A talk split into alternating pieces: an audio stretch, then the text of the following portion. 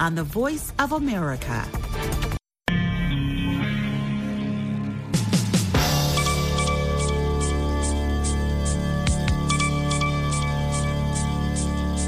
Hizi ni habari za dunia kutoka idhaa ya Kiswahili ya Sauti Amerika, VOA. Naitwa Kenneth Bwire. Wanajeshi wa Rasha wamefanya mashambulizi makali mashariki mwa Ukraine, huku waziri wa ulinzi wa Marekani akiahidi misaada zaidi ya silaha kwa Ukraine. Lloyd Austin ameahidi kile amekitaja kama hatua za mbinguni na duniani kuhakikisha kwamba Ukraine inapata silaha inazohitaji ili kuwashinda nguvu wanajeshi wa Rasia. Rasia imeonya kwamba msaada huo unatishia kuendelea kwa mapigano zaidi. Viongozi wa Ukraine wamesema kwamba wanahitaji msaada zaidi wa silaha ili kuendelea kupigana na wanajeshi wa Rasia katika vita ambavyo vimeingia miezi miwili. Waziri wa ulinzi wa Marekani Lloyd Austin ameahidi misaada ya silaha hizo wakati akiongoza mkutano wa maafisa kutoka nchi 44 katika uwanja wa ndege wa kijeshi wa Marekani wa Ramstein nchini Ujerumani. Ujerumani imetangaza kupelekea Ukraine bunduki na za kushambulia ndege za kijeshi. Mgonjwa wa pili wa virusi vya Ebola katika Jamhuri ya Kidemokrasi ya Kongo amefariki. Shirika la Afya Duniani WHO limetangaza kifo hicho kufuatia mlipuko mpya wa Ebola nchini DRC. Vipimo vya madaktari vimebaini kuwepo maambukizi ya Ebola katika mji wa Mbandaka na kuna wasiwasi mkubwa kwamba huenda maambukizi yakasambaa hadi sehemu nyingine za nchi. Maambukizi ya sasa yanaaminika kutoka kwa mnyama na wala sio kutokana na maambukizi ya awali kati ya binadamu. Mtu aliyefariki ni mwanamke mwenye umri wa miaka 25 ambaye ana uhusiano wa kifamilia na mgonjwa wa kwanza ambaye pia alifariki.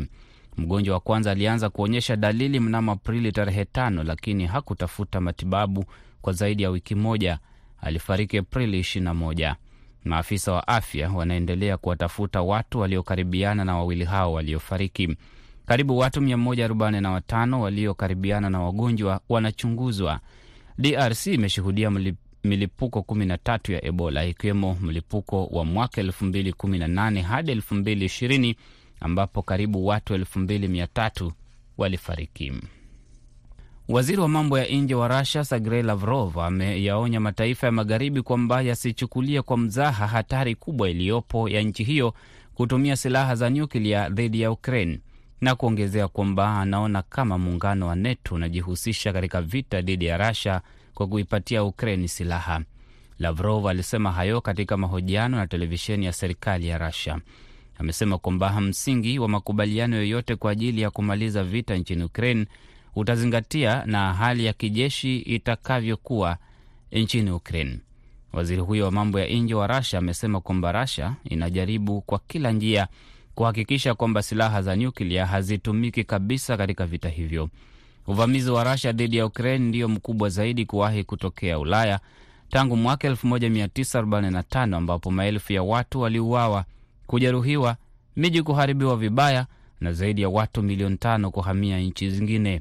Moscow imesema kwamba hatua yake ni operesheni maalum yenye lengo la kuipokonya Ukraine silaha na kuilinda. Ukraine na mataifa ya magharibi yametaja uvamizi huo kuwa uchokozi dhidi ya nchi huru. Wanajeshi wa Israeli wamempiga risasi na kumuua mwanamume Mpalestina mwenye umri wa miaka 20 katika shambulizi lililotokea kwenye kambi ya wakimbizi ukanda wa magharibi. Wizara ya afya ya Palestina imesema kwamba mwanamume huyo kwa jina Ahmed Owidat amepigwa risasi kichwani. Jeshi limethibitisha kwamba lilitekeleza msako dhidi usiku wa kuamkia leo katika kambi ya wakimbizi ya Agbat Jaber kusini mwa mji wa Jeriko. Limesema kwamba wanajeshi walianza mashambulizi ya risasi baada ya Wapalestina kadhaa kuanza kuwarushia mawe na mabomu ya moto. Katika taarifa nyingine, jeshi la Israeli limesema kwamba Wapalestina kumi na mmoja wanaodaiwa kuwa wapiganaji wamekamatwa katika ukanda wa magharibi. Nakomea hapo kwa sasa na kumpisha BMJ Muridhi kukuletea kipindi cha Kwa Undani. Hadi wakati mwingine, mimi naitwa Kenneth Bwire. Endelea kusikiliza Sauti ya Amerika, VOA.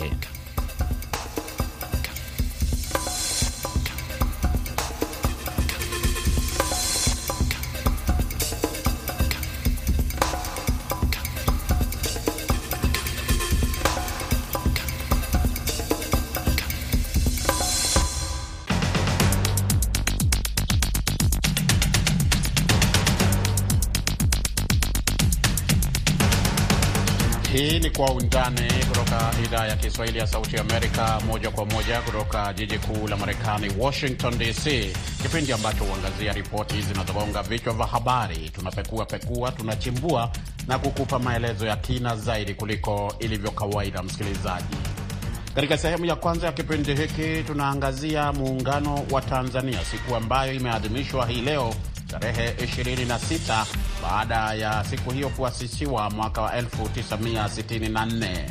Nini kinachoelezwa? Bunge limeendeshwa kila siku la muungano, lakini halijui ile hati ya muungano inasemaje. Kwenye sehemu ya pili tutaangalia kwa kina zaidi kinachoonekana kama kuendelea kuimarika kwa uhusiano kati ya Rwanda na Uganda baada ya rais wa Rwanda Paul Kagame kuitembelea Uganda kwa siku mbili na kurejea nyumbani hapo jana Jumatatu. Ni kwa undani. Mimi ni BMJ Mridhi.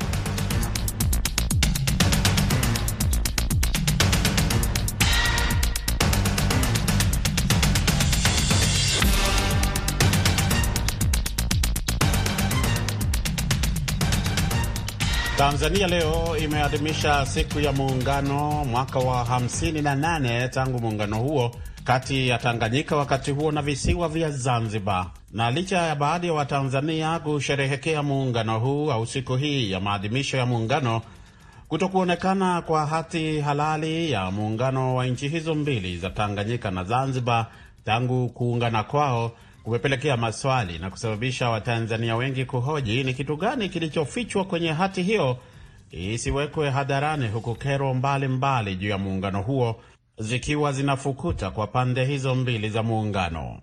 Kabla ya kumleta mmoja wa wachambuzi wa siasa za nchini Tanzania, kabla ya kumleta mmoja wa wachambuzi wa siasa za nchini Tanzania na pia kusikia ni nini ambacho Rais Samia Suluhu Hassan na maafisa wa serikali wamekisema. Mwandishi wetu wa Dar es Salaam, Amri Ramadhani, naye pia amezungumza na baadhi ya wachambuzi wa maswala ya kisiasa, na hii hapa ripoti yake. Kero 18 za muungano kati ya kero 25 zilizopo zimeweza kutatuliwa na kubaki kero saba ambazo zinaendelea kutafutiwa ufumbuzi wa kudumu, wakati muungano huo leo ukitimiza miaka 58 tangu kuasisiwa kwake, huku suala la hati ya muungano huo ikibaki kuwa kitendawili miongoni mwa Watanzania bila ya kujua ni kipi kilichopo ndani yake. Muhamadi Mwaruunga ni mchambuzi wa masuala ya kisiasa nchini Tanzania na hapa anaeleza zaidi. Nafikiri hizi kero za muungano zinaweza zikashuka lakini hazitoshuka kama hati yenyewe ya muungano. Hati yenyewe ya muungano haikuweza kwenda fundishwa wala haikuweza kwenda kujadiliwa popote. Bunge limeendeshwa kila siku la muungano, lakini haliijui ile hati ya muungano inasemaje. Na wabunge kadhaa wa bunge la Jamhuri ya Muungano wa Tanzania wanaijua katiba ya muungano, lakini hawajui hati ya muungano ikoje. Ni swala mtambuka kidogo ambalo linahitaji wito kwa viongozi wetu wakuu kuweza kukubali hiyo na kuweza kuyapatia ufumbuzi, kwa sababu hata ukisema kuwa hutojadili, ni sehemu ya muungano wake, ni wamoja, lakini katika ardhi, kila ardhi inajisema. Hali hiyo, ningeweza kusema kwamba ni wakati sasa serikali tatu zitakuwa na tija zaidi kuliko serikali mbili. Hata hivyo, biashara bado ni changamoto nyingine ambayo inaonekana kuto kupatiwa ufumbuzi kwenye muungano huo, kwa kuwa kumekuwa na urasimu kwa wafanyabiashara wanapotoa bidhaa zao kutoka Zanzibar kwenda bara, jambo ambalo linaonekana kuwa kero iliyodumu kwa muda mrefu, huku mamlaka zikionekana kuwa kimya. Mchambuzi wa mambo ya kisiasa kutoka Zanzibar, Amer Hassan, anaelezea juu ya hilo. Hakuna ushuru, hakuna chochote na wala habughudhiwi na TRA, lakini Mzanzibari au mtu anatoka Zanzibar kusafirisha TV utaambiwa lazima ulipie TRA na mambo mengine, wakati TV hiyo hiyo wakati inaingia Zanzibar tayari imeshalipiwa ushuru. Zamani zamani wafanyabiashara kutoka Dar es Salaam wanakuja Zanzibar kununua kununua biashara, mfano nguo, magari. Lakini sasa hivi utamkuta mtu anakuja kununua gari Zanzibar, kuisafirisha kupeleka bara inakuwa pia shubha, kwa sababu mambo mingi au kasi mengi sana hayo mambo ushuru. Sasa hivi kwamba kuna kuna baadhi ya watendaji wanakuhamisha hilo zoezi. Watanzania leo wameadhimisha miaka 58 tangu kuasisiwa kwa muungano huo, huku makamu wa rais Dr. Philip Mpango amezindua kitabu ambacho kinazungumzia misingi ya muungano na maendeleo yake. Amri Ramadhani, Sauti ya Amerika, Dar es Salaam. Nam, baada ya ripoti hiyo yake Amri Ramadan akiwa kule Dar es Salaam, nikueleze tu kabla sijamleta mgeni wetu e, kwamba Rais Samia Suluhu Hassan ametoa msamaha kwa wafungwa 3826 ikiwa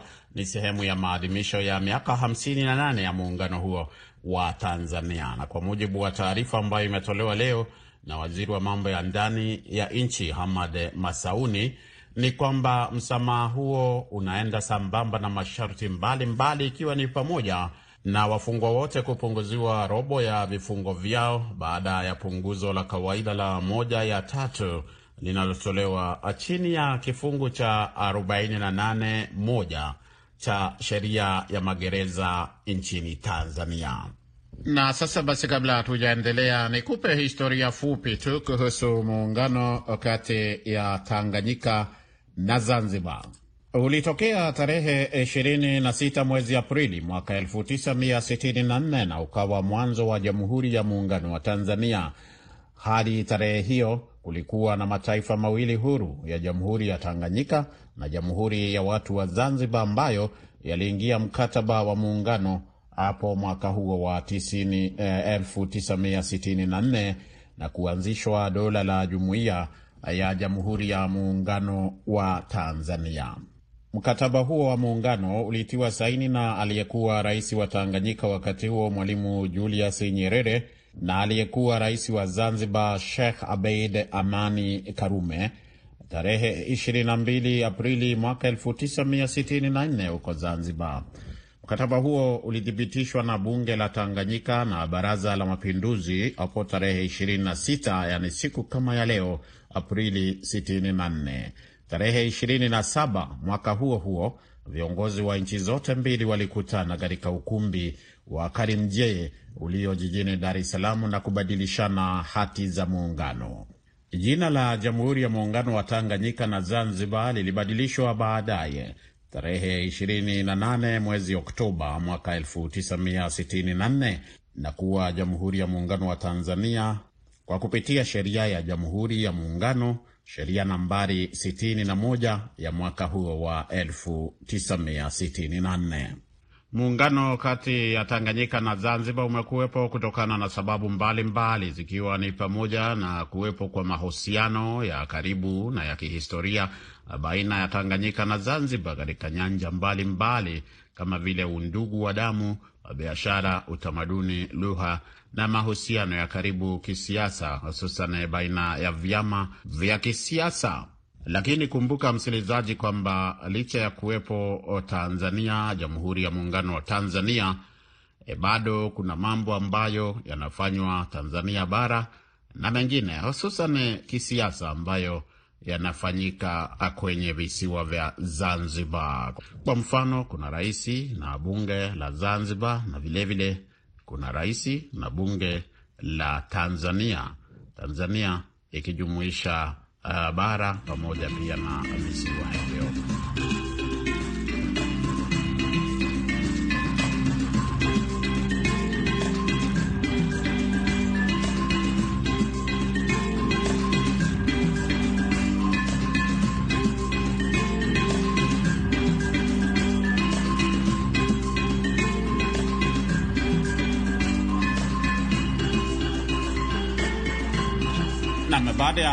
Sasa, tuungane na mchambuzi wetu Sami Ruhuza, yuko nasi, anajiunga nasi kwa njia ya simu kutoka eh, Dar es Salaam. Sami Ruhuza, kwa wale ambao labda wanasikia, huenda si mara ya kwanza wanasikia kwamba kuna muungano ulioundwa miaka hamsini na minane iliyopita kati ya Tanganyika na Zanzibar, nini kikubwa ambacho unaweza kuwaeleza ambao wanajaribu kuelewa historia hiyo? Ya, nashukuru sana um... Cha kushangaza tu ni kwamba siku kama ya leo ambayo ni muhimu sana kwa sisi Tanzania, leo unaona vyombo vyote vya habari tuseme vimekuwa kimya kwa siku kama ya leo. Kitu kimoja ambacho kipo leo ni kwamba ni siku ya mapumziko tu, watu hawajaenda kazini, lakini kwenye hizi activities, kwa mfano magazeti, ukiangalia magazeti karibu yote hakuna yaliyoandika kuhusu muungano, yaani hawakuipa hawakuipa nafasi kubwa sikukuu ya muungano. Magazeti yote, vyombo vya habari eh, tumezoea kwamba TV mara nyingi zinakuwa zinaonyesha kabla kwamba tarehe ishirini na tarehe ishirini na sita mwezi wa nne, siku hata kama ni wiki nzima kabla, lakini this time kimya kabisa, na sio kosa lao. Cha kwanza, awamu ya tano ilidhoofisha sana hizi sikukuu. Kwa mfano, hii siku kama ya leo tulikuwa tunaambiwa yaani sio siku ya kusherekea. Kwa hiyo sikukuu kama hizi zilikuwa zi, kama watu wamezisahau. Sikukuu ya Muungano, sikukuu ya Mapinduzi ya Zanzibar ni vitu ambavyo katika hiki kipindi cha awamu ya tano zimekuwa kama vile zime, zimewekwa pembeni. Sasa imeshangaza mpaka sasa vyombo vya habari vimekuwa kimya, yani ni kama vile leo mtu anaweza akajiuliza hivi, leo ni sikukuu ya nini? Leo mbona tuendi kazini? Kwa sababu vyombo vya habari viko, kimya. Sasa hii yote unaweza ukasema ah, miaka hamsini na nane watu wamechoka, yani miaka hamsini na nane mzee. Sasa haieleweki, ni kwamba ni tatizo ni kusahau, tatizo ni kwamba watu wamechoka, au tatizo ni kwamba watu hawaelewi muungano, au tatizo ni kwamba labda watu hawautaki muungano, wameuchoka. Kwa hiyo ni vitu vya kujiuliza sana, lakini hapo hapo mkuu wa nchi na delegation yake yote ya wakubwa hawapo nchini, wako Marekani. Sikukuu ya leo viongozi wakuu wa nchi hawapo. Sasa ndo maana labda hata vyombo vya habari vya hapa vinaona ha, ha, hamna umuhimu. Kwa hiyo inasikitisha sana na inatia aibu kwamba sikukuu ambayo uh, Tanganyika na Zanzibar vilifanya makubaliano vikazaliwa ikazaliwa Tanzania ambayo ndo hiyo Tanzania tunaenda kuinadi nje, lakini leo imeenda kavukavu, hamna lolote, hamna chochote kile, na viongozi wakubwa hawapo. Hasa kwa tafsiri ya namna hiyo, kwa watu ambao hawaijui Tanzania, watafsia namna hiyo, kwa vijana wado, watoto ambao wapo kidogo, itakuwa inawapa changamoto baadaye kuja kuelewa hivi Tanzania ni nini. Hiyo sikukuu Tanzania zilifanya nini? Yani itakuwa ni ngumu sana kumweleza mtu, mbona hamna activities zote tunazoziona katika siku hiyo. Kwa hiyo itakuwa ni ngumu sana watu kuelewa maana halisi ya mm -hmm. ya muungano kwa sababu hakuna kitu ambacho kinakumbusha ndio. Uh, lakini vizuri pia tutaje kwamba vyombo vya unavyozungumzia ni vya hapo ndani ya Tanzania, kwa sababu unaona Sauti ya Amerika imekutafuta wewe. Kwa hiyo nafikiri bado eh, huku nje tunaangazia au vipi? Uko sahihi kabisa, ila mimi nazungumza, of course kuna vyombo vya habari hapa Tanzania. Hata kwa mfano gazeti la Citizen, Citizen limetoa nusu ya nusu ya nusu ya front page imeitoa kwa ajili ya kuipa siku hiyo, lakini unakuta magazeti mengine, kwa mfano karibu yote ya Kiswahili, hakuna gazeti la Kiswahili lilotoa, hata gazeti la Uhuru. Sasa kabisa, nafikiri hapo uh, wamekuelewa wasikilizaji, na umemtaja pia Rais Samia Suluhu Hassan ambaye yuko ziarani hapa Marekani, na ni kwamba yanayoelezwa ni kwamba amewasamehe wafungwa elfu tatu mia nane ishirini na sita ikiwa ni sehemu ya maadhimisho ya miaka hiyo hamsini na nane ya muungano wa Tanzania. Lakini tukirejea kwako eh, Sami Ruhuza eh, kuna unavyojua na wala hii sio mara ya kwanza hili linazungumzwa. Kuna kero ambazo zimejitokeza miaka nenda miaka rudi kwa miaka mingi tu E, kuhusu muungano huu, na leo waziri wa nchi ofisi ya muungano na mazingira Dr. Selemani Jafo amesema kwamba wamefanikiwa kutatua kero kumi na nane za muungano kati ya ishirini na tano zilizopo. Eh, sijui kama Sami, mm kwa, kwa labda kwa mawazo tu, kwa yale ni nini ambacho kinakujia eh, katika hisia zako unaposikia hili ni, ni, ni, ni kero zipi hizi kubwa ambazo wewe mwenyewe unaweza kusema zipo ama zimekuwepo ambazo zazungumzwa? Nashukuru. Uh, katika muungano wowote ni kama ndoa lazima kuna changamoto zinakuwepo tu, yani huwa lazima zitakuwepo changamoto. Sasa zile ambazo mnaona kwamba hizi tunaweza tukazitatua kwa pamoja, tunazitatua kwa pamoja. Hizi ambazo naona kwamba hizi sio za kuzitatua, naangalia suluhisho ili iendelee kudumu muungano wenyewe. Kero za muungano kubwa sana zinasababishwa na katiba. Wekeni katiba ya wananchi ambayo itakuwa haina kero, then wananchi wote wakaipigia kura, mkawa na nchi ambayo haina shida, haina tatizo, na hizi kero nyingi zitapungua. Badala hata ya kuwa kumi, zitakuwa hata moja labda au mbili ambazo zinasuruhizika na muungano unaendelea kama kawaida. Asante sana, naona muda umetupa kisogo. Shukran sana uh, Sami Ruhuza kwa kuzungumza na Sauti ya Amerika kwa leo. Nakushukuru sana ndugu yangu msikilizaji. Samir Huza akijiunga nasi kwa njia ya simu kutoka Dar es Salaam, Tanzania, anatukamilishia sehemu ya kwanza ya kipindi Kwa Undani, lakini e, usiondoke pahali ulipo msikilizaji, kwani narejea baada ya sekunde chache na sehemu ya pili.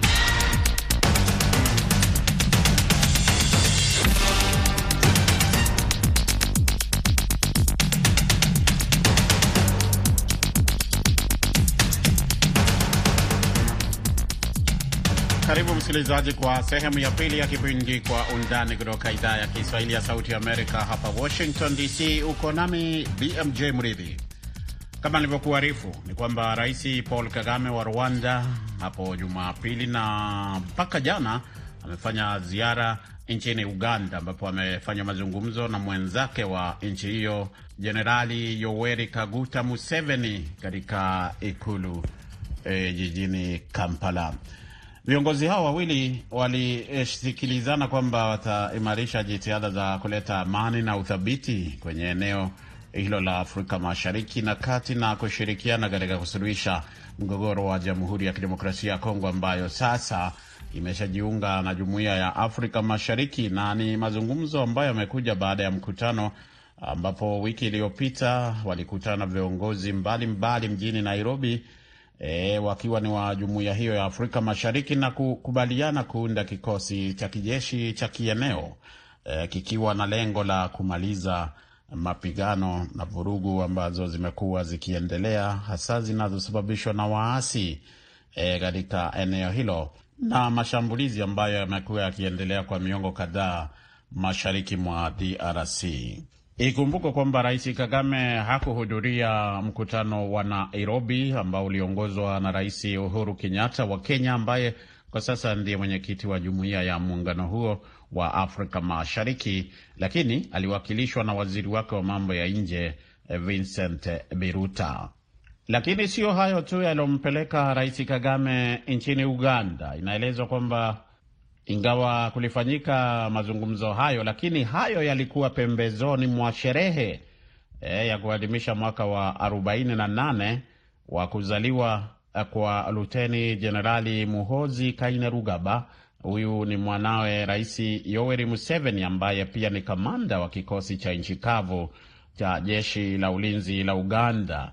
Naam, baada ya maelezo hayo, kama nilivyokuahidi kwamba tutakuwa naye na Bende wa Moto. Huyu ni mchambuzi wa siasa za Uganda na siasa za eneo ukanda wa Afrika Mashariki na Kati. Na Bende wa Moto, tumesikia kwamba amefanya ziara hapo eh, Paul Kagame, rais wa Rwanda, na akikubwa kwamba alihudhuria Uh, sherehe ya kuzaliwa maadhimisho ya kuzaliwa kwa uh, mwanaye Rais Yoweri Museveni, lakini pia e, wakazungumza mawili matatu kuhusu usalama wa kieneo. Nini ambacho unaweza kutuambia ambacho ni tofauti na wakati mwingine e, kwani inaelezwa kwamba hii ilikuwa mara ya kwanza yeye e, kukutana na Rais Museveni hapo Uganda tangu mwaka wa elfu mbili kumi na nane. Ni kwa nini?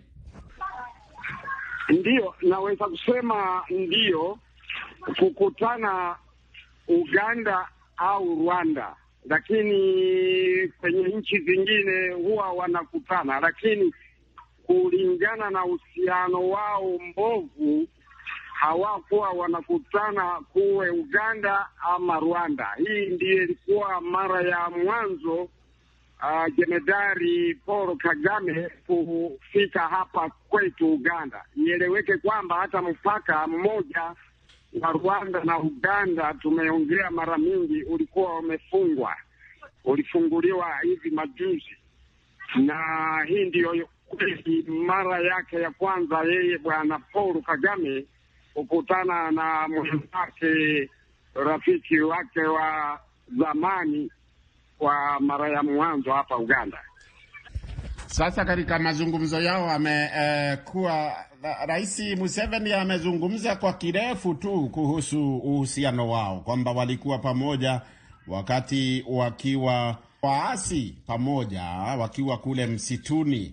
Hii ina umuhimu gani sasa, na unadhani kwa nini anayaeleza hayo? Wana historia ndefu, hawakuanzia uhusiano wao huko msituni wakipigana vita. Walianzia shule moja ya huko Ankole inaitwa Ntare High walisomea shule moja ya upili. Kwa hivyo uhusiano wao unaenda mbali kidogo na vita vya msituni wa huko Ruero. Kwa hivyo historia yao hata ilikatwa kwa ufupi. Rais Yoweri Museveni hakusema yote akamaliza, alisema machache tu, kwa sababu wananchi wa Uganda mpaka wakati huu wanauliza kwa sababu gani marafiki wawili waliokuwa shule moja wakapigana vita huko Ruwero wakawa wakati huu hawaonani mpaka kijana wa moja wao ndiye akaenda akaweza kupeleleza rais wa Rwanda ili afike hapa kushughulikia gwani mazaliwa yake, na wakapatana na rafikie mzee Yoweri Museveni. Kwa hivyo watu wa Uganda na nafikiri jumuiya ya Afrika nzima inauliza kwa nini kamanda wa jeshi la nchi kavu ambaye sio kamanda mkuu kwa wakati huu ni jemedari Wilson Mbasu Mbadi asiye yeye kumwalika jemedari Oro Kagame. Sawa sawa kabisa, na Bendo wa Moto, labda eh, kumalizia na umelitaja hilo la eh, dhana kwamba huenda Jenerali Muhozi Kainerugaba akachukua nafasi ya baba yake e, lakini unaona katika siku za karibuni yeye ndiye amekuwa akitumwa na baba yake katika kujaribu kusuluhisha au kupeleka ujumbe wa kidiplomasia sio tu Rwanda, lakini e, maeneo mengine ikiwa ni pamoja na Kenya. Ni, ni, ni, nini ambacho eh, ni, mu, ni tofauti kabisa na Jenerali Kainerugaba na watoto wengine wa Museveni kiasi kwamba Museveni ana eh, amemu, eh, amemu, amemusifia sana wakati wa mkutano huu na Rais Kagame. Kuna sintofahamu na sintofahamu mkubwa zaidi, kwa sababu yeye ndiyo kijana wa rais, yeye mmoja Uh, Rais Yoweri Museveni kwa watoto lakini watoto wengine ni wasichana, yaani watoto wa kike mm -hmm. na huyo ndiyo kijana anayejulikana. Kwa hivyo swali ni kwamba anaweza ku shu, anaweza kweli kufanya uhusiano na mataifa ambaye ni um, ni ya karibu na Uganda kama Tanzania na Kenya tuseme kama Zairi, yani DR Congo na Sudani ya Kusini na vile vingine. Hilo swali ndilo bado watu wanauliza, kwa sababu yeye kijana hakupigana vita vya Ruwero na kunaye majenedari ambao walipigana vita vya Ruwero na wako wengi mpaka wakati huu. Nimesema, nimemtaja moja hapo awali, na yeye kwa kweli hataki kusikia hataki kusikia hili jambo la mwanawe jemedari Yoweri Museveni, yaani jemedari Muhoozi Kainerugaba kweli kuchukua uongozi wa Uganda. Kuna kuna kuna hasira, kuna hasira sio kwa majemedari peke yao, lakini pia maswali mengi na hata wananchi. Shukran sana na Bende wa Moto kwa kuzungumza na Sauti Amerika kwa leo. Ninashukuru kaka nakutakia mema kule na wasikilizaji wote. Msikilizaji na Bende wa Moto, mchambuzi wa siasa za Uganda na uh, ukanda mzima wa Afrika Mashariki na Kati, anatukamilishia kipindi cha Kwa Undani kwa leo. Kwa niaba ya wote waliokifanikisha, msimamizi Mary Mgawe, mwelekezi Aida Isa, mimi naitwa BMJ Mridhi. Tukutane papa hapa uh, hiyo kesho Enxada.